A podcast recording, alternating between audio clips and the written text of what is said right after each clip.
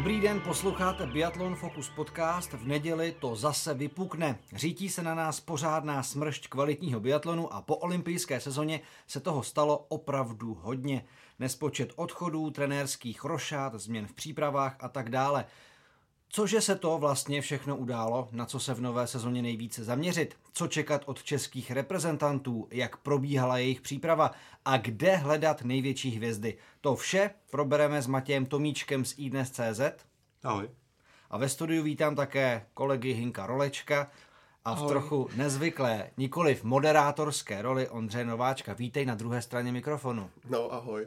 A z té druhé strany mikrofonu zdraví Jiří Kalemba. Tak pojďme na to. Změna. To je asi to nejdůležitější slovo na startu nového ročníku světového poháru. Než se dostaneme ke konkrétnostem, začnu třeba u tebe, Matěji. Na co si v nadcházející biatlonové sezóně nejvíce zvědavý, kdybys měl třeba vybrat takhle hned eh, z patra jednu, dvě věci? Mě asi nejvíc zajímá, jestli ta krutovláda toho krále Martina bude pokračovat i v osmé sezóně za sebou. Jestli přidá ten další titul eh, krále zimy a vlastně dostane se blíž eh, k Olajnaru Birndalenovi v počtu vítězství ve světovém poháru. A myslím si, že to bude pro něho těžká sezona, protože vyměnil vlastně trenéra, mm, pral se s francouzským svazem o peníze, takže si myslím, že možná úplně ta příprava neproběhla tak, jak by si představoval, tak jsem zvědavý, no, jak, jak mu to vyjde nebo nevíde. Co vy, pánové? Furkát, Bejovi nebo něco jiného? Já se určitě těším na eh, výkony českých biatlonistů, trošku kliše, ale, ale je to tak. A pak jsem hodně zvědav na to, co předvedou Švédové. Tam si myslím, že je obrovský potenciál. No a jsem zvědav i na Rusy, protože ty v podstatě začnou aspoň muži s B týmem. Eh, A k tomu se ještě dostaneme. Eh, Šipulin je mimo, že jo, Cvetkov je mimo. No a, a pak eh, boj IBU a, a doping, ale to je, eh, to je vlek na dlouhou trať, no. No já se těším na, no, na nové hvězdy nějaké nebo takové ty komety, co se zazáří, protože myslím si, že po olympijské sezóně, kdy těch řada těch starých um, opor vlastně, na který jsme byli zvyklí, uh, odešla, tak um, je ten obrovský prostor pro nová, nová jména a jsem opravdu zvědavý, kdo, kdo vystřelí. Jinak se těší na nová jména, já se těším na nové město, protože tam se vrací světový pohár a určitě to bude zase velká paráda. V českém týmu se toho změnilo hodně, Ondřej Rybář odešel z pozice šéf-trenéra a na post sportovního ředitele, může tak vede Zdeněk Vítek s Norem Bratlim. Na střelbu dohlíží také olympijská vítězka Kateřina Emons. U žen jsou Egil Jeland s Jiřím Holubcem, sami závodníci mluví v této souvislosti o nové motivaci. Jak se změnilo podle tebe, Ondřej, reálně fungování týmu, kde hledat největší přednosti trenérských rošát a naopak třeba i největší úskalí? No, na to by asi nejlíp odpověděli sami závodníci nebo ti, kdo jsou zainteresováni v tom týmu. Takže já můžu pracovat jenom s tím, co vím z veřejných informací a to je to, že se tedy Zdeněk Vítek eh, přesunul od eh, žen k mužům, Eh, takže jakási kontinuita tam prostě bude zachována. Myslím si, že to je určitě super. Michal Krčmář, eh, respektive Ondřej Moravec hovořil o tom, eh, jak eh, Zdeněk u toho týmu ožil, že ho takhle už léta neviděl, no a asistovat mu tedy bude Bratly, ač to působí tak, že vlastně přišli k týmu dva norové, tak oni se neznají navzájem, nebo neznali se do té doby. A eh, Bratly přinesl novou běžeckou techniku, na které teďka eh, makali, ale uvidíme, jak se to projeví, jestli se to projeví už v téhle sezóně, nebo třeba až v té příští. No a co se týče žen, tak eh, tam tedy nastoupil Jeland, eh, eh, asistuje mu Jiří Holubec. Zatím je to všechno zalité sluncem, všichni si to kvitují, tuhle tu změnu.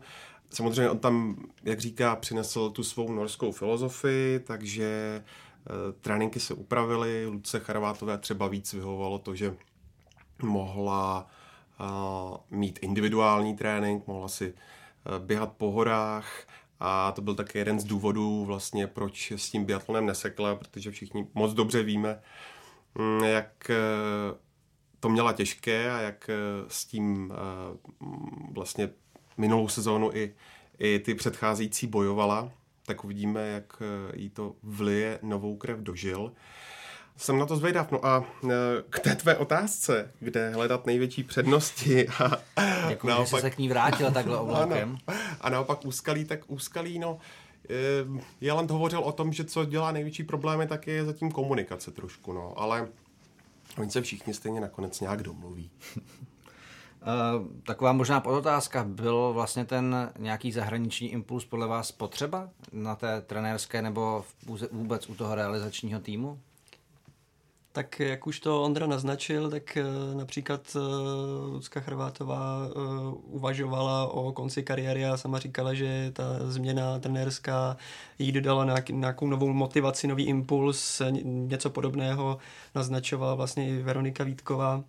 Takže z tohoto pohledu ten, ta změna generační mohla být ještě daleko větší a tohle umožňuje nějakou větší kontinuitu.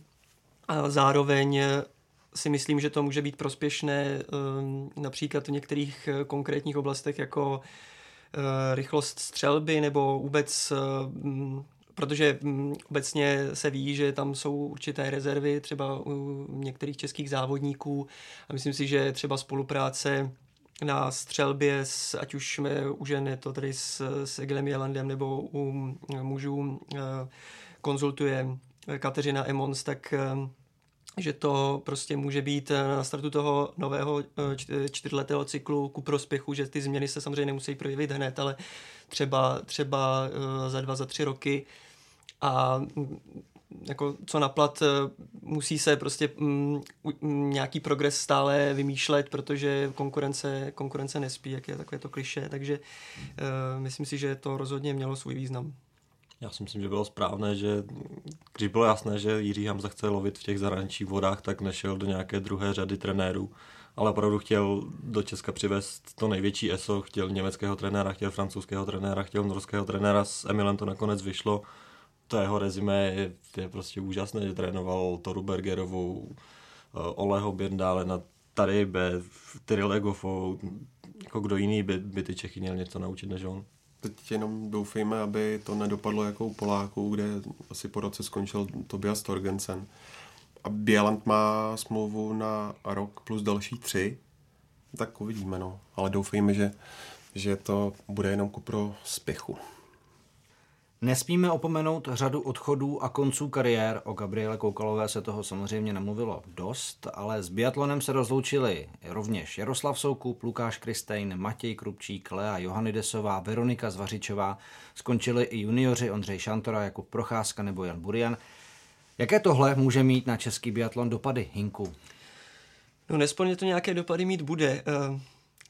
Já bych to rozdělil do několika skupin, například Jaroslav Soukup nebo Veronika Zvařičová, tak eh, ty už toho s týmem zažili hodně a u nich ten odchod byl tak nějak očekávaný, logický. Eh, u Zvařičové nutno připomenout vlastně její neskutečný návrat po vážném zranění a ač teda její olympijský sen se naplnil, tak ne úplně v tom smyslu, že by, že by si na olympiádě zazávodila. Pak jsou tu uh, odchody Lukáše Kristejna nebo Lej Johannidesové, kteří uh, třeba dlouho se snažili postoupit do toho Ačka a nějak se v, uchytit uh, v té nejvyšší kategorii, ale vždycky byli na té hraně v tom Ibu Cupu a nepovedlo se to úplně, takže mm, prostě tam to také bylo logické vyústění, dalo by se říct. A pak jsou tu ty mladší, ti nadějní, Ondřej Šantor, Jakub Procházka nebo Jan Burian, navíc teda posledně jmenovaný se do vedení při svém odchodu docela eh, ostře pustil, na, čo, na což potom reagoval eh, Ondřej Rybář.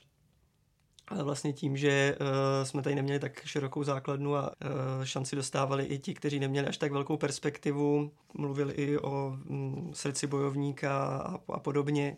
Každopádně um, chci říct, že výměna generací je asi úplně přirozená v každém sportu a vždycky je lepší, když se děje mm, postupně, několik skokově a ty odcházející hvězdy se nahrazují pomalu, pomaleji těmi nadějemi. A situace u nás vlastně není úplně beznadějná v tom biatlonu si myslím, protože uh, máme tady řadu juniorů, kteří jsou schopni uh, konkurovat uh, v juniorském Ibu Cupu. Nebo už i v samotném Ibu Cupu uh, Markéta Davidová mm, pronikla už v podstatě naplno uh, do, do Ačkové reprezentace. U některých to chce ještě čas, i když už si uh, přípravu s Ačkovou reprezentací oťukávají Natálie Ručová nebo Tereza Vinklárková a tak dále. U mužů uh, těch kandidátů je také několik, uh, nadějný Jakub Čtvrtecký a tak dále. Uh, Každopádně uh, nutno počítat s tím, že uh, opory jako Michal Schlesinger nebo Ondřej Moravec už jsou uh, pomalu, uh, pomalu na odchodu a je potřeba je pomalu nahrazovat a proto i z tohoto pohledu je důležité, aby ti mladí získávali co nejvíce zkušeností. K tomu je důležité být vysoko v poháru národů, abychom si udrželi co nejvíce míst pro účast ve světovém poháru, takže z tohoto pohledu skvělé, že jsme skončili desátí v minulém ročníku a že máme stále pět eh, míst pro závody ve světovém poháru, takže se tam vlastně můžou otrkávat ti mladí um, a uh, z pohledu tedy z pohledu tedy budoucnosti nemám úplně velké obavy, akorát musíme si zvykat na to, že třeba některé části sezon nebo některé sezony prostě nebudou přinášet neustále nějaké medailové úspěchy, ale prostě eh, nelze to dělat asi eh, kontinuálně, eh, že bychom čekali, že z každé zastávky přivezeme, přivezeme umístění na bedně, ale... No ale český sportovní divák je samozřejmě náročný a tak trošku by si to přál, jak víme samozřejmě dobře. Co může napovědět eh, průběh české přípravy? Větší zdravotní komplikace provázely jen Michala Šlezingra, který prodělal mononukleózu, a Veroniku Vítkovou, která si pochroumala kotník. Naopak třeba Ondřej Moravec, na rozdíl od loňského roku, hlásí plnou připravenost. Jak vidíš v tomhle světle, Matěji, český vstup do sezony? Ono je vždycky hrozně ošidné predikovat něco před vůbec prvním závodem světového poháru. To já tady teď řeknu, že Verča skončí v top 5 v každém závodu a ono to pak nevíde a, a budu za vola, ale to ne. Ne, uh, skončí. skončí. Mm, já si myslím, že taky, jak, jak Jinek to rozdělil do několik částí, tak i ta příprava těch Čechů se rád rozdělil do několika částí. U Michala Schlesingra všichni víme, že ne, neměl nejlepší léto své kariéry, že ta mononukleóza v jeho věku ho asi nějakým způsobem poznamenala. Těžko říct, jak se s tím srovná. Myslím si, že zde Vítek sám říkal, že ještě stále to není úplně ideální, tak jak by to mělo být. Takže u Michala asi nečekám, že by od začátku jezdil někde v popředí.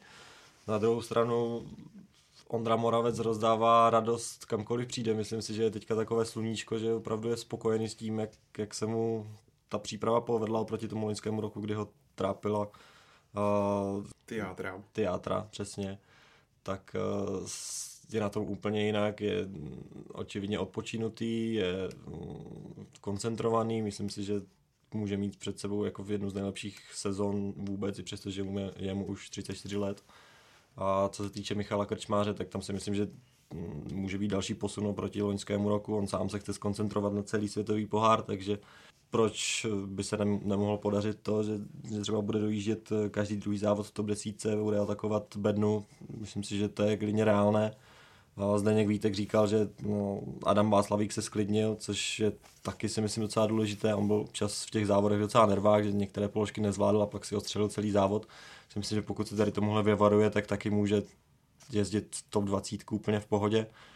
A u žen, tam je to si myslím docela jasné, prostě jedničkou je Verča Vítková, od které si myslím, že se můžeme dočkat velkých věcí. Tam, tím, že skončila Dorenová Berová, že skončila Daria Domračevová, tak si myslím, že ten boj o ten svěťák je docela otevřený, samozřejmě s Kuzminou, samozřejmě s Laurou Dalmajerovou, kterou, která se předpokládám mu zdraví a když vynechá dva, tři závody, tak stejně to může vyhrát celé.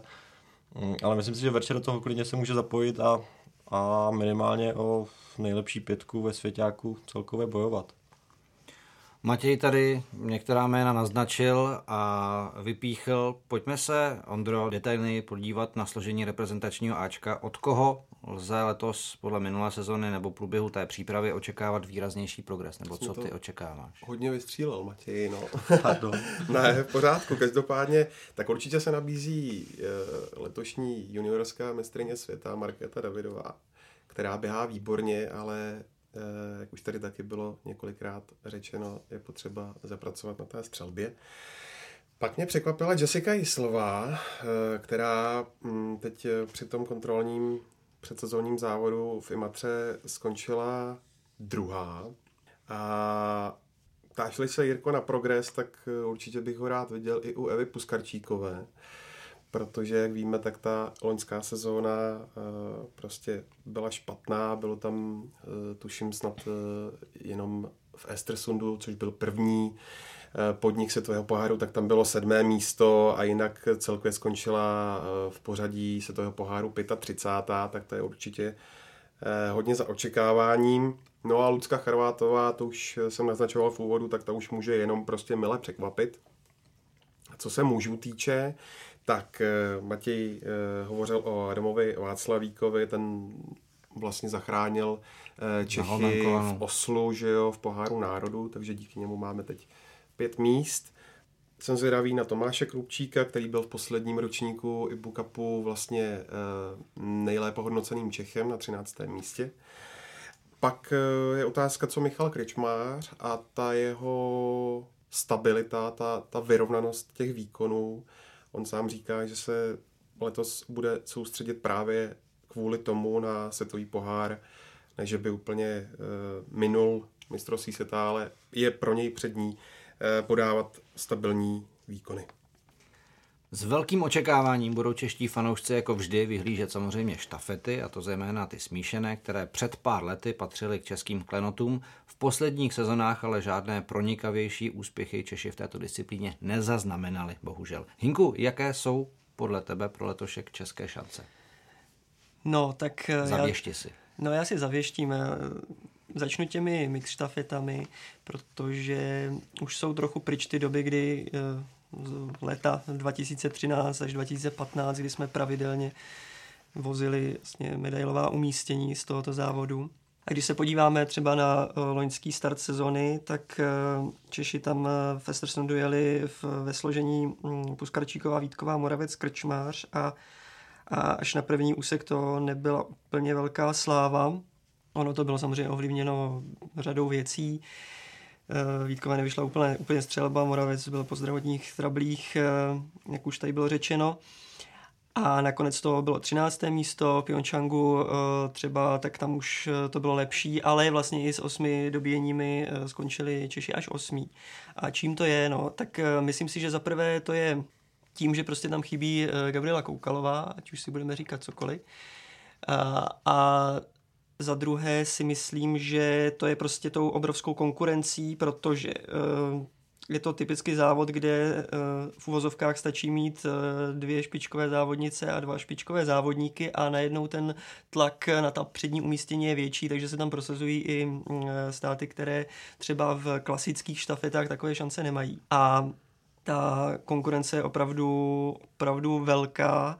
Ještě markantnější je to třeba v závodech těch smíšených dvojic, kde se prosazují ještě vlastně menší státy, kde třeba když to vezmu, tak naposledy v Kontiolachty, tak tam jsme skončili, myslím, až 18. a lepší byly takové, takové no, tam Japonci byly stá, státy jako Japonsko, Korea, Estonsko, Kazachstán a tak dále. Takže tam opravdu eh, ten, eh, ta možnost umístit se na předních místech je eh, opravdu pro každého skoro a záleží strašně čím dál tím víc na detailech a to především na střelbě a rozhoduje tam například i právě, myslím si, dost výrazně ta rychlost střelby, rychlost dobíjení a tam vždycky o nějaké podstatné vteřiny Češi přicházeli. Takže pokud, pokud eh, se, se srovnají se střelbou, tak myslím si, že eh, Myslím si, že během rozhodně konkurovat mohou a, a bude to na lepší, na lepší umístění, ale jako úplně nechci věštit, na jaká umístění to může stačit. Ještě se teda um, pokusím podívat na tu pokluku. Uh, myslím si, že Pravděpodobně tedy uh, bych si typoval do uh, složení této štafety uh, Ondru Moravce s Michalem Krčmářem a uh, Veronikou Vítkovou. Uh, otazník možná je nad tím posledním článkem, jestli to bude Vapus Krčíková nebo Markéta Davidová, asi. jako třeba na olympijských hrách. Těžko říct, já nevím, jestli to vidí ostatní. Bych celkem souhlasil, no. A tam je e, otázka ještě, koho teda nasadit do té štafety dvojic, protože tam zatím žádné složení nevyšlo nikdy úplně stoprocentně, takže hm, možná se zase zkusí nějaké nové. No Matěj tady řekl něco o pátém místu Veroniky Vítkové, tak můžeš se štafetou taky klidně jako něco eh, hodit do placu. Pojďme být, být za experty. Jako typnout si složení? A, ne, klidně místo. Místo, Místění. místo. Mhm. No tak uh, vždycky se říká takové to uh, okřídlené, že do osmého místa to ne- ne- není, není neúspěch a do šestého, že to je tedy úspěch, tak uh, um, já věřím, že do toho šestého místa to může být. No. Dobře, dobře. Myslím, že budeme třetí. Co úplně nehrálo v přípravě českým barvám do karet, to bylo počasí. Na severu v Imatře u ruských hranic nebylo tolik sněhu, jak by si trenéři představovali. Závěrečné testy provázel zase silný vítr, takže z nich zase nejde až tak moc vyvozovat. V domácích podmínkách po sněhu samozřejmě taky ani památky a naopak mráz neumožnil pořádně vyjet ani na kolečkových lyžích. Může se tohle na výkonech nějak podepsat, Matěj? Já si nemyslím, že to bude mít nějaký velký vliv na výkonnost Čechů v těch prvních třech podnicích světového poháru. Bavil jsem se o tom s Ondrou Moravcem a ten říkal, že jako je nepříjemné samozřejmě na jednu stranu, když 20 dní trénujete na sněhu, na lyžích, pak na pár dní mm, se zase přezujete na ty kolečkové, ale není to nic, co by v podstatě tu výkonnost toho biatlonisty mělo nějak zásadně ovlivnit. Že on samozřejmě by byl radši, kdyby ty dva, tři dny ještě trénoval na lyžích, ale ale jestli neudělá jeden, dva tréninky na sílu navíc, že to opravdu jako už o ničem nerozhoduje, že ten trénink byl kontinuální celé léto, nějakým způsobem probíhal tak, jak by měl probíhat, takže nemyslím si, že by to mělo nějaký velký vliv. Startuje se nezvykle ve slovenské pokljuce, kterou čeští závodníci ale zase velmi dobře znají. Může být třeba tohle Ondro výhodou a jaká jsou specifika tohoto areálu?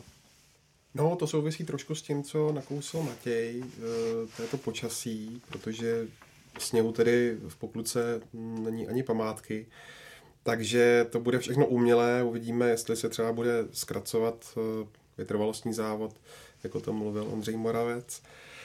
Eh, Specifika areálu, no tak on to je takový předstupeň Anterselvy, že jo, 1300 metrů nad mořem, výhoda. Češi tam jezdí prakticky rok co rok na tu suchou přípravu, ale jezdili tam třeba i před mistrovstvím světa nebo před uh, olympiádou. Znají dobře tu střelnici. Možná, že tam nějaké jako plusové body budou, ale asi bych eh, tomu velkou váhu nepřikládal. A z toho historického hlediska, tak uh, Čechům se tam poměrně, si myslím, dařilo. Uh, vybojovali jsme tam 9 beden, z toho dvě zlata, Gabriela Koukalová tedy je udělala, ale třeba Eva Puskarčíková na to vzpomíná ráda, protože tam vlastně dvě sezóny na zpátek udělala bronz ve stíhačce. Mistrovství světa se koná v březnu v Estersundu. Jednoznačným cílem pro první polovinu ročníku nebo ten první trimestr jsou tedy rozhodně domácí závody v Novém městě na Moravě. Komu z českých reprezentantů by třeba mohli svědčit a nemůže být bouřlivá atmosféra, která se zase očekává spíše pro někoho svazující hinku? No, myslím si, že vzhledem ke zkušenostem spíš ta atmosféra by měla táhnout české biatlonisty, než je svazovat. Už jsme to mohli vidět třeba na mistrovství světa v roce 2013, kde hned začali Češi medailovým úspěchem. A rozhodně bych vytáhl jedno jméno, které si myslím, že by mohlo být nejvíce ve hře a to je Ondra Moravec, už několikrát zmiňovaný, protože tomu se v Novém městě velmi daří a akorát tedy s, s tím problémem, že většinou jsou to čtvrtá místa, ať už to tedy bylo na tom zmíněném mistrovství světa, anebo i na tom posledním světovém poháru, kde byl čtvrtý v závodě s hromadným startem. Takže bych mu jako nesmírně přál, aby, aby mu konečně ten medailový medailový úspěch e, přišel. A potom e, myslím si, že důležitou otázkou bude, e, ač je to vlastně ještě na začátku sezóny, tak e, trochu může hrát roli únava, protože e, vlastně během tří týdnů absolvují e, někteří biatlonisté třeba až 8 až 10 závodů můžou, když sečteme to i se štafetami.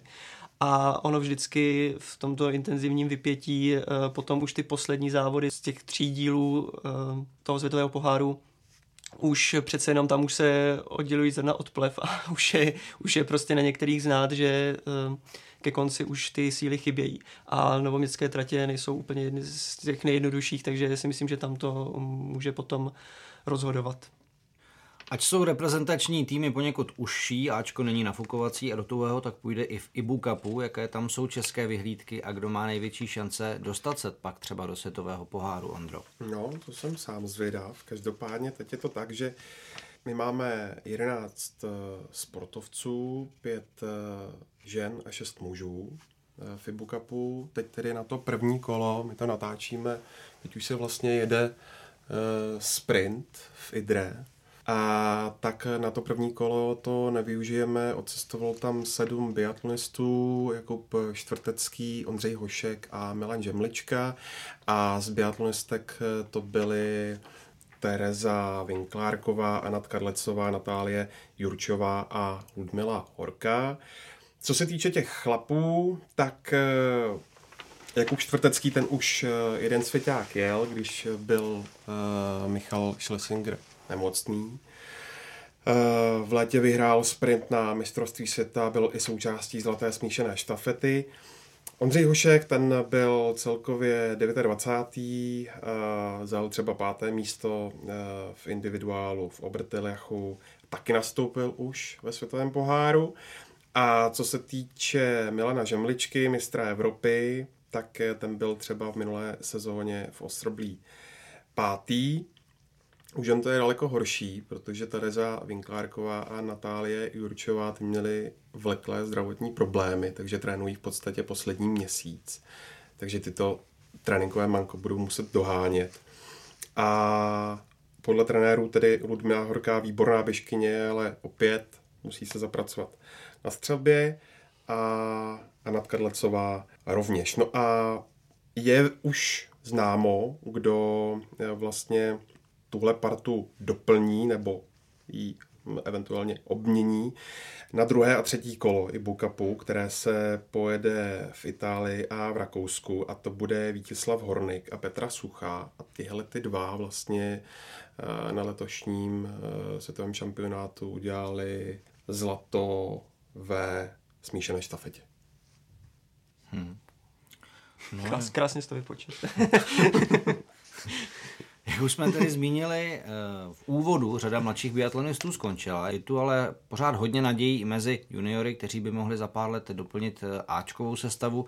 Na která jména můžeme třeba Matěji zaostřit více? Já se bojím, že když předtím jsem ti vystřídal ty jména já, tak teď si by je vystřídal ty. Já si myslím, že řekl úplně všechny teda. Mm, od Kuby Srteckého, který vlastně u něho je ten progres asi největší. No. On loni v podstatě ještě dorostenec, na konci sezóny už člen A týmu v Oslu, kde si zajel sprint v létě mistr světa juniorský. Uh, myslím si, že u něho můžeme čekat něco podobného jako od Markety Davidové, jak, myslím, že ten podobný posun, že třeba za, za, za dva roky, za tři roky může být klidně v Ačku a zajíždět uh, na body ve Svěťáku. A co se týče těch dalších, zmínil si Víťu Horniga, Petru Suchou, Terezu Vinklárkou, všichni trénují víceméně s, s dospělým týmem a nabírají ty zkušenosti od lidí, kteří pravidelně jako dojíždějí ve světovém poháru vepředu, takže si myslím, že tohle je docela důležité, že ta provázanost toho týmu je, je taková. A myslím si, že nějaké další jméno už tam teda není, protože, jak jsme zmínili, procházka s Šantorou skončili a zas tak široká ta základna česká není. No. Zatím. Zatím. Ještě bych doplnil možná, že je výborné, že k juniorům eh, se vlastně od mužů přestěhoval Michal Málek.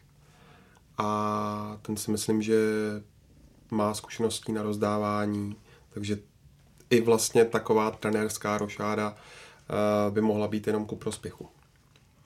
Světový pohár začíná v neděli v pokluce dvěma závody, jak se stalo dobrým zvykem. Nejprve přijdou na řadu smíšené dvojice a pak klasické mix štafety. O nic podstatného pochopitelně fanoušci nepřijdou.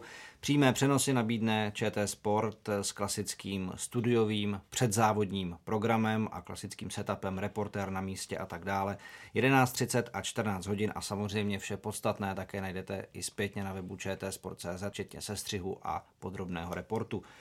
Konkurence bude samozřejmě neúprosná. Ve druhé části Biathlon Focus podcastu se proto zaměříme na to, s čím vyrukují biatlonové velmoci. Tak zůstaňte s námi.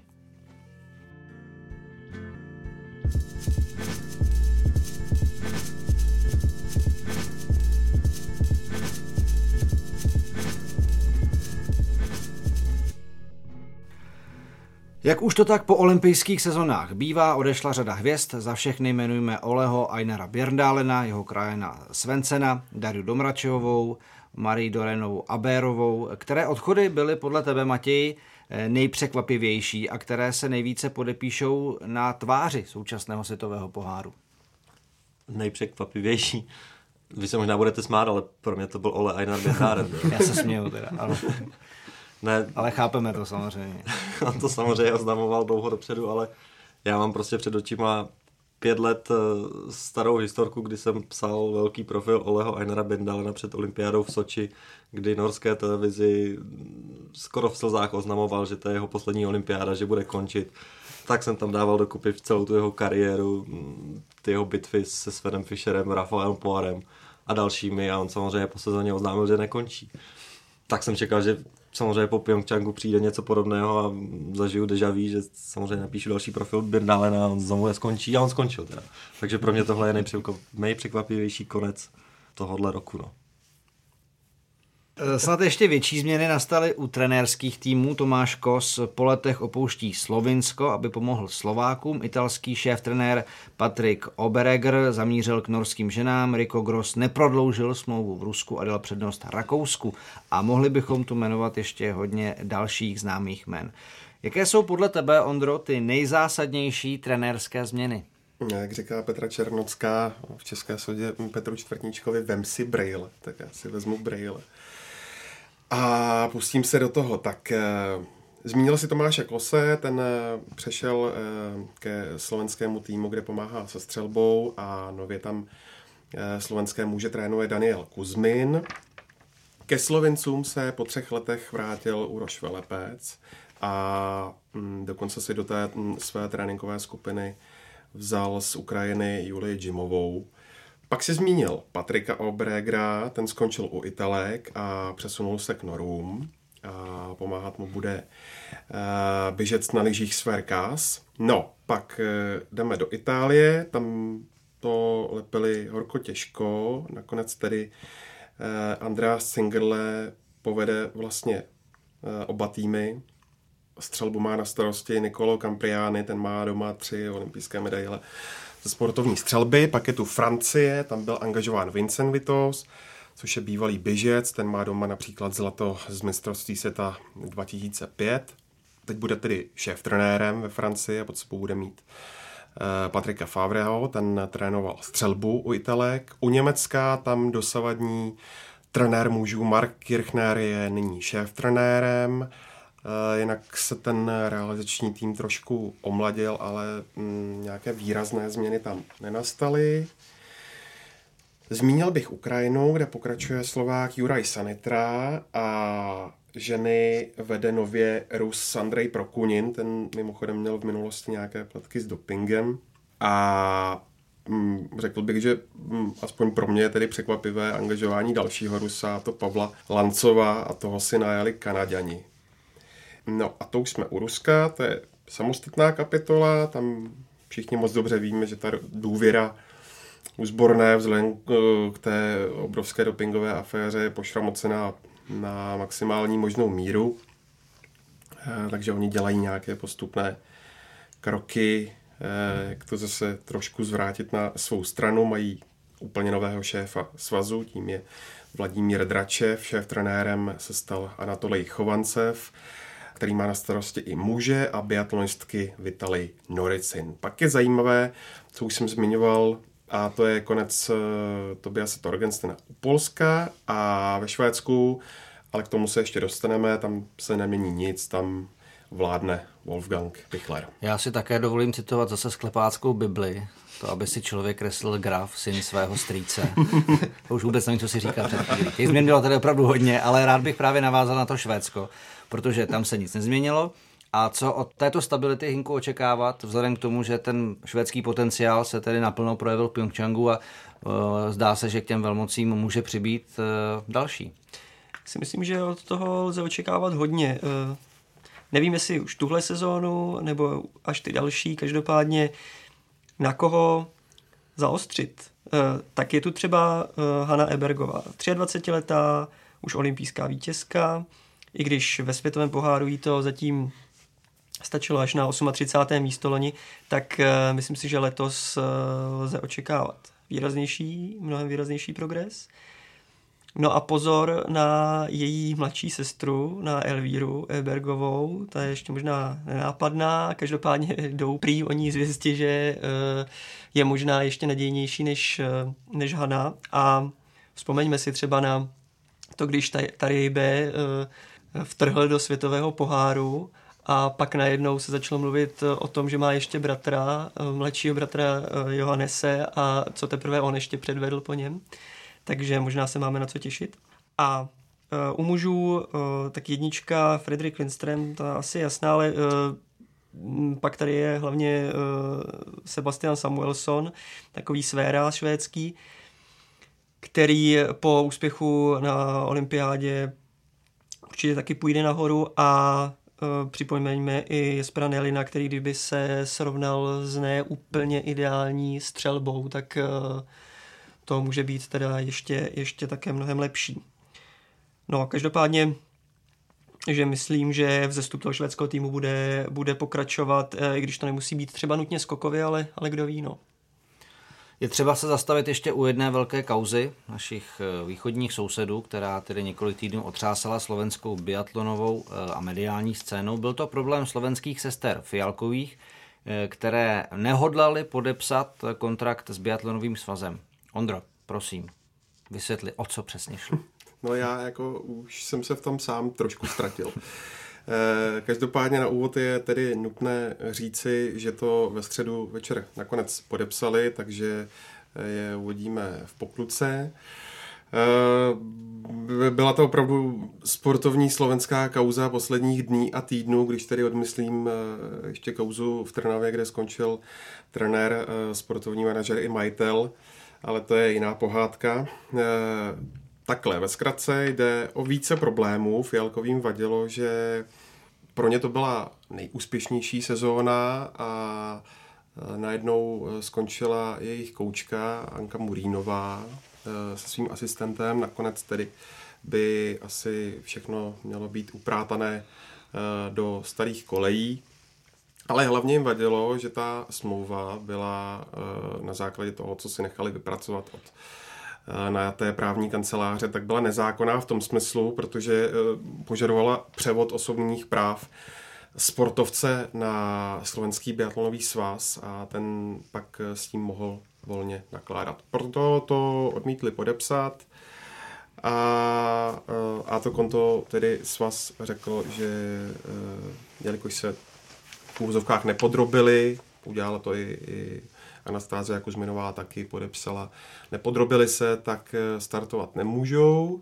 A následovaly stovky hodin eh, vyjednávání, eh, nakonec to dospělo do fáze, kdy mezi ty obě znesvářené strany musel nastoupit mediátor. A ten tedy jednal Včera to trvalo asi od 10 hodin dopoledne do eh, čtvrt na 10 eh, do večera. Nakonec tedy došli údajně k nějakému kompromisu, který není veřejnosti znám, ale eh, nakonec tedy jako podepsali. Mě by celkem zajímalo, jak by to vypadalo, kdyby to nepodepsali, protože do té kauzy mm, se vložil nakonec i ministr obrany a ministrně školství a oba rezorty vlastně tomu svazu nakázali, že nehledě na podpis smlouvy ty sestry Fialkovi prostě musí startovat. A pokud tak neučiní, tak eh, za to svaz eh, ponese nějaké finanční sankce. Ale k tomu už nedošlo. No nutno podotknout, já jsem to sledoval trošku okrajově, že určitě veřejné mínění bylo nakloněné na stranu eh, biatlonistek, protože ty s tím poměrně zásobovali své instagramové účty a eh, právní rozbory celé situace a tak všechno, takže eh, z jejich strany to byla i docela dobře zvolená taktika vlastně takhle otevřeně k tomu přistoupit, takže hmm. asi podle mě vás musel být zatlačen trošku do kouta. Už jsme zmínili, že kariéru ukončila Daria Domračevová, zdravotní problémy provázely Němku Dalmajerovou. Na druhou stranu stále pokračuje zkušená Finka Kajsa Mekerejnenová nebo Anastázia Kuzminová. Od koho tedy lze očekávat útok na tyhle matadorky? Matěji. Mm, My už jsme se tady bavili o Verče Vítkové, které bychom to samozřejmě přáli a já se nebojím říct, že to si myslím, že je reálné od té holky, která v Pyeongchangu v roce 2009 ohromila svět na mistrovství světa, tak si myslím, že uplynulo dost vody. Nabrala zkušenosti, myslím si, že některé sezony nebyly tak povedené jako ty ostatní, ale nějaké to pohupování nahoru dolů je asi u sportovce normální. A myslím si, že Verča je v, ideálních, v ideálním věku na to, aby opravdu třeba o ten křišťálový globus bojovala. Pak těch men je tam strašně moc, myslím, u, těm, že, u těch žen. Ať je to Dorota Víderová, která ka- každoročně patří do nejlepší pětky světového poháru, ať je to Laura Dalanérová, která samozřejmě s těmi zdravotními trebly, u ní je strašně těžké odhadovat, eh, jak, jak se s tím v té země vypořádá. A pak si myslím, že jak tady Hinek zmínil Švédky, tak Švédky do toho klidně taky můžou zasáhnout. A zajímavá bude Polka Žuková, která vlastně odmala v soupeří s Markétou Davidovou a nutno říct, že většinou je teda poráží v těch juniorských kategoriích, takže ta si myslím, že taky může udělat docela razantní vstup do toho světového poháru. A takovým černým koněm mým je Justin Bresezová, která ve 22 je neskutečně rychlá a jestli se trošičku sklidní a, a víceméně vytříbí tu střelbu, tak, tak si myslím, že klidně může prohánět Kuzminu i, i Dariu. Eh, Dariu. Tady už ne. Tady už ne, tady už nebude. Ale kdo ví, třeba ještě třeba i Dariu. I Oleho třeba. Mně zase přišla loni na konci sezóny po olympiádě hodně dobrá Lisa Vitociová. Ano, tu jsem taky. tam by zůstal, ty si ten progres bude nastavený dál, tak tam bych čekal třeba usazení někde třeba kolem té, v té první pětce, nebo v desíce určitě. Ano, na tu jsem taky po všech stránkách zvědavý. To asi nechci sám, Hinko. No, probrali jsme, kdo bude chybět, jaký trenér kam odešel, kdo ale zůstává stálicí na postech nejvyšších, je samozřejmě Martin Furkát. Hinku, bude to podle tebe platit i v téhleté sezóně? No, to si myslím, že to, co předvedl vlastně v té minulé sezóně, kdy jen snad dvakrát z individuálních závodů nebyl na bedně, tak eh, to se dá asi opakovat těžko.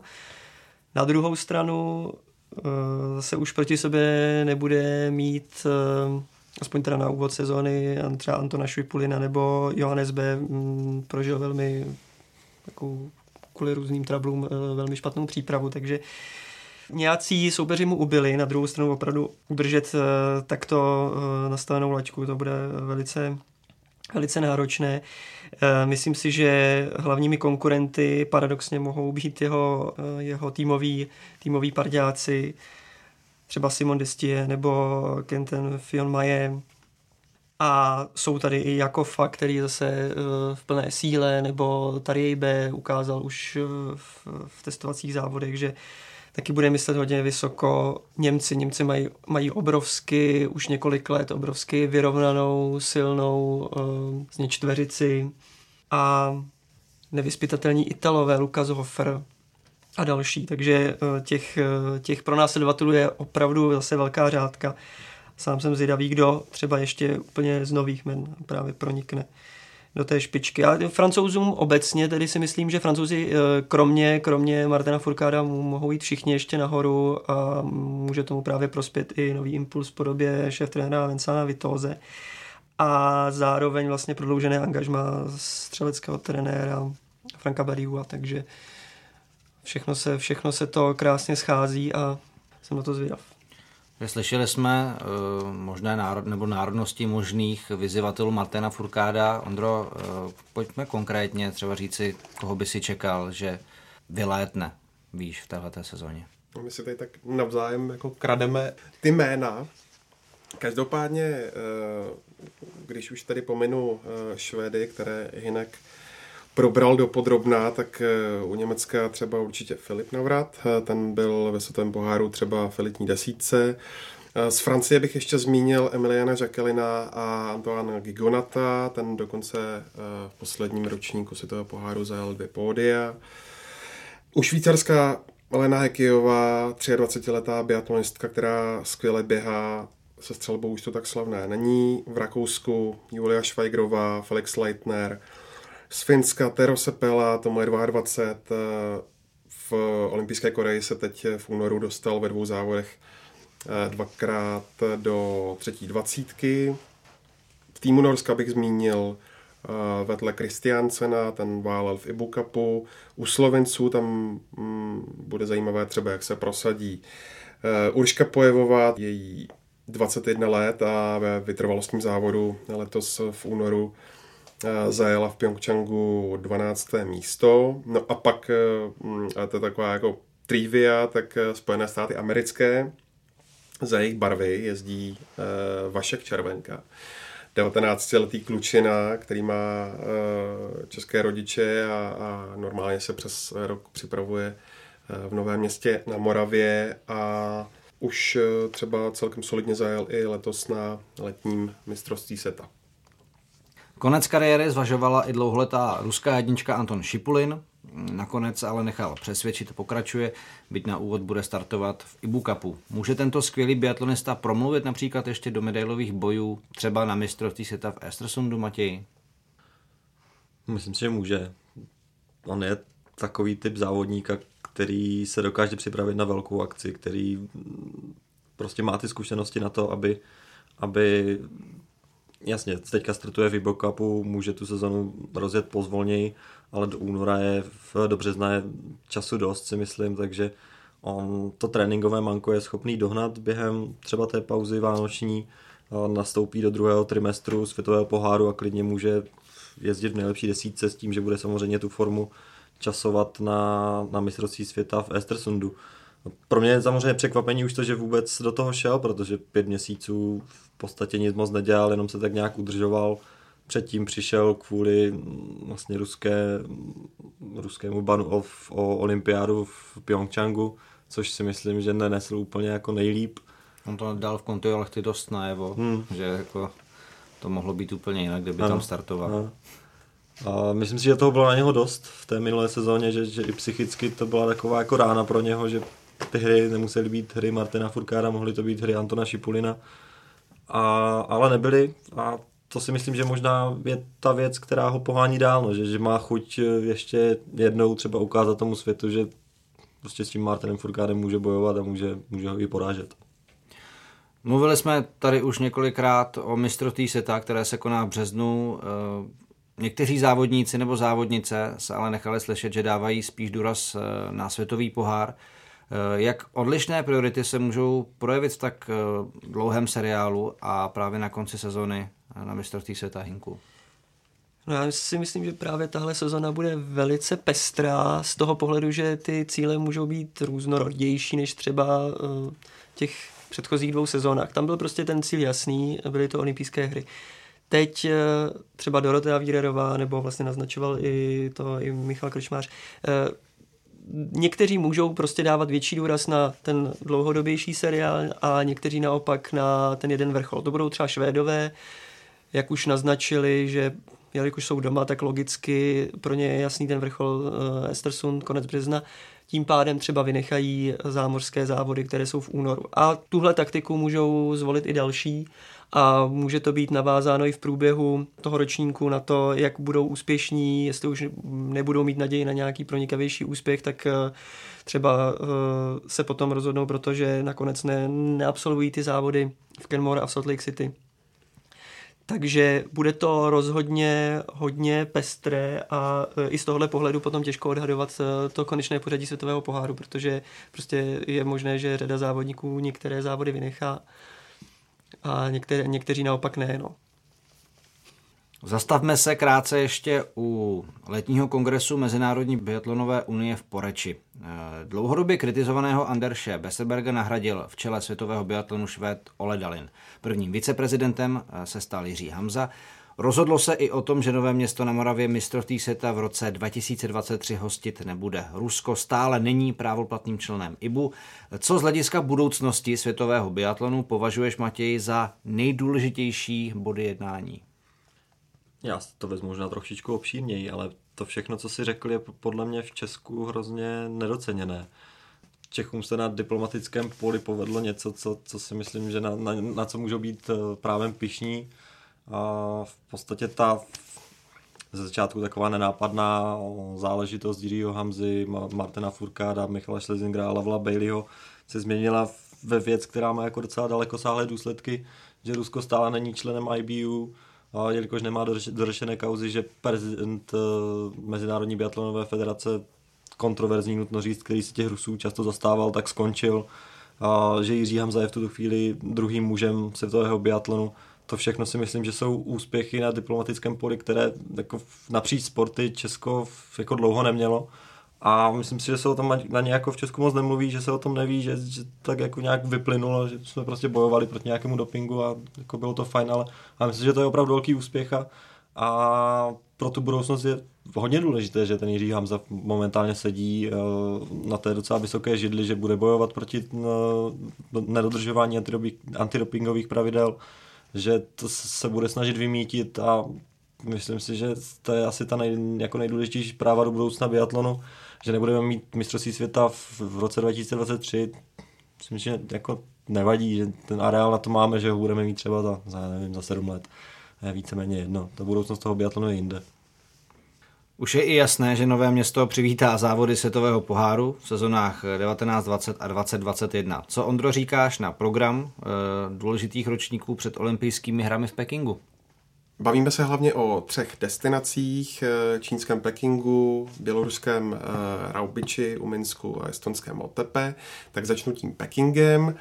Eh, já tady jsem dlouhodobě kritikem toho, aby se v Pekingu, zvlášť když teď byly olympijské hry v Pyeongchangu, aby se tam pořádaly opět zimní olympijské hry. Nepochybuji o tom, že to bude krásné a velkolepé, ale... Moc míst na světě teď není, kde by to chtěli. No, udělat. no já, uh, ano, víme, ale stejně mi to přijde jako, uh, jako špatná varianta. Každopádně uh, budeme-li se bavit o biatlonu, tak ten uh, předolympijský test se tam uh, odjet musí. Já jenom doufám, že to bude trošku lepší než Pyeongchang, kde tam na, na trať foukal písek eh, z přilehlých golfových hřišť a mm, jelo se to mm, prakticky bez diváků.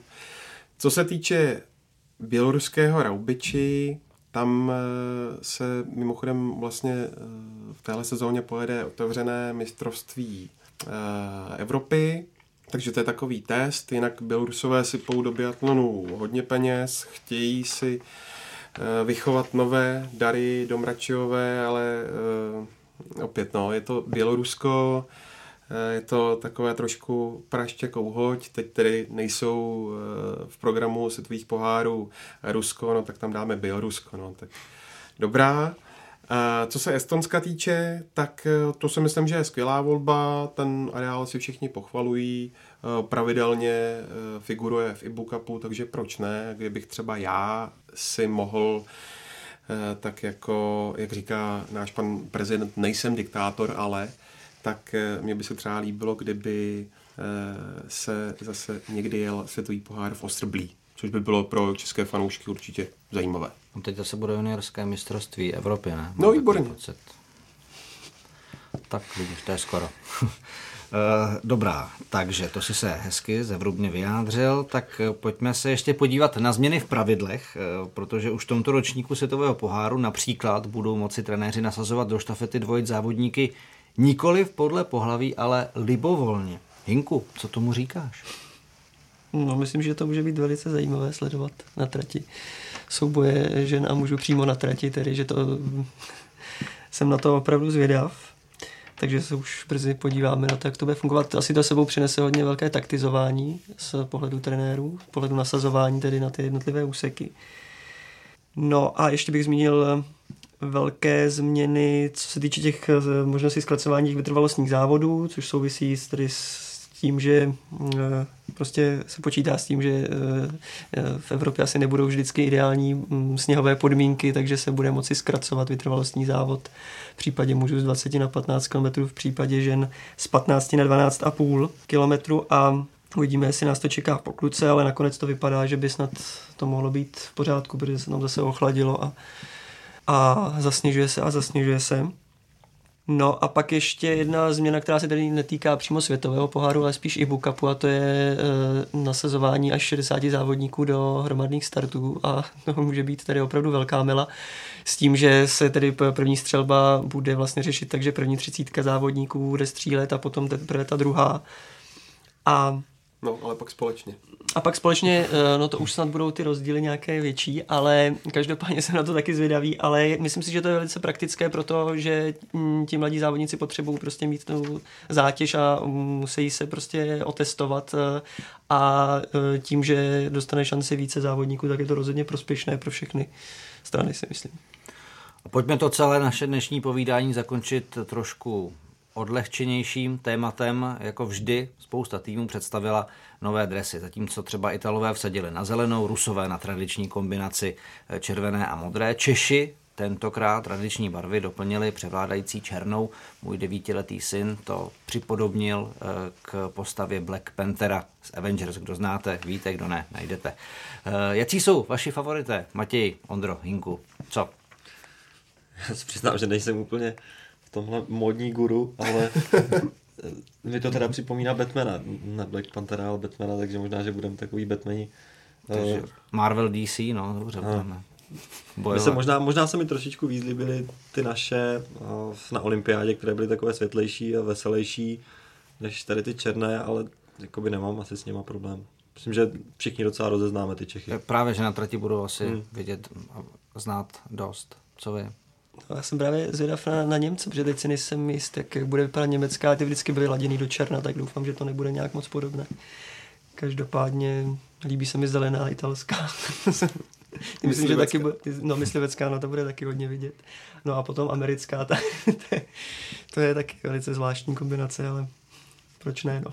No, tomu říkají, že to, je, že to vypadá jako pyžamo, protože vlastně polovina, polovina té kombinézy tak je, je ovězdičkovaná ale je tam hezký to, že jsou tam vlastně mm, rozdělení muži a ženy, protože ty mají jiné barvy jakoby na ramenou. No a na těch amerických dresech je Make Biathlon Great Again nebo něco takového ještě. Já jsem že americkou, americkou kombinézu neviděl.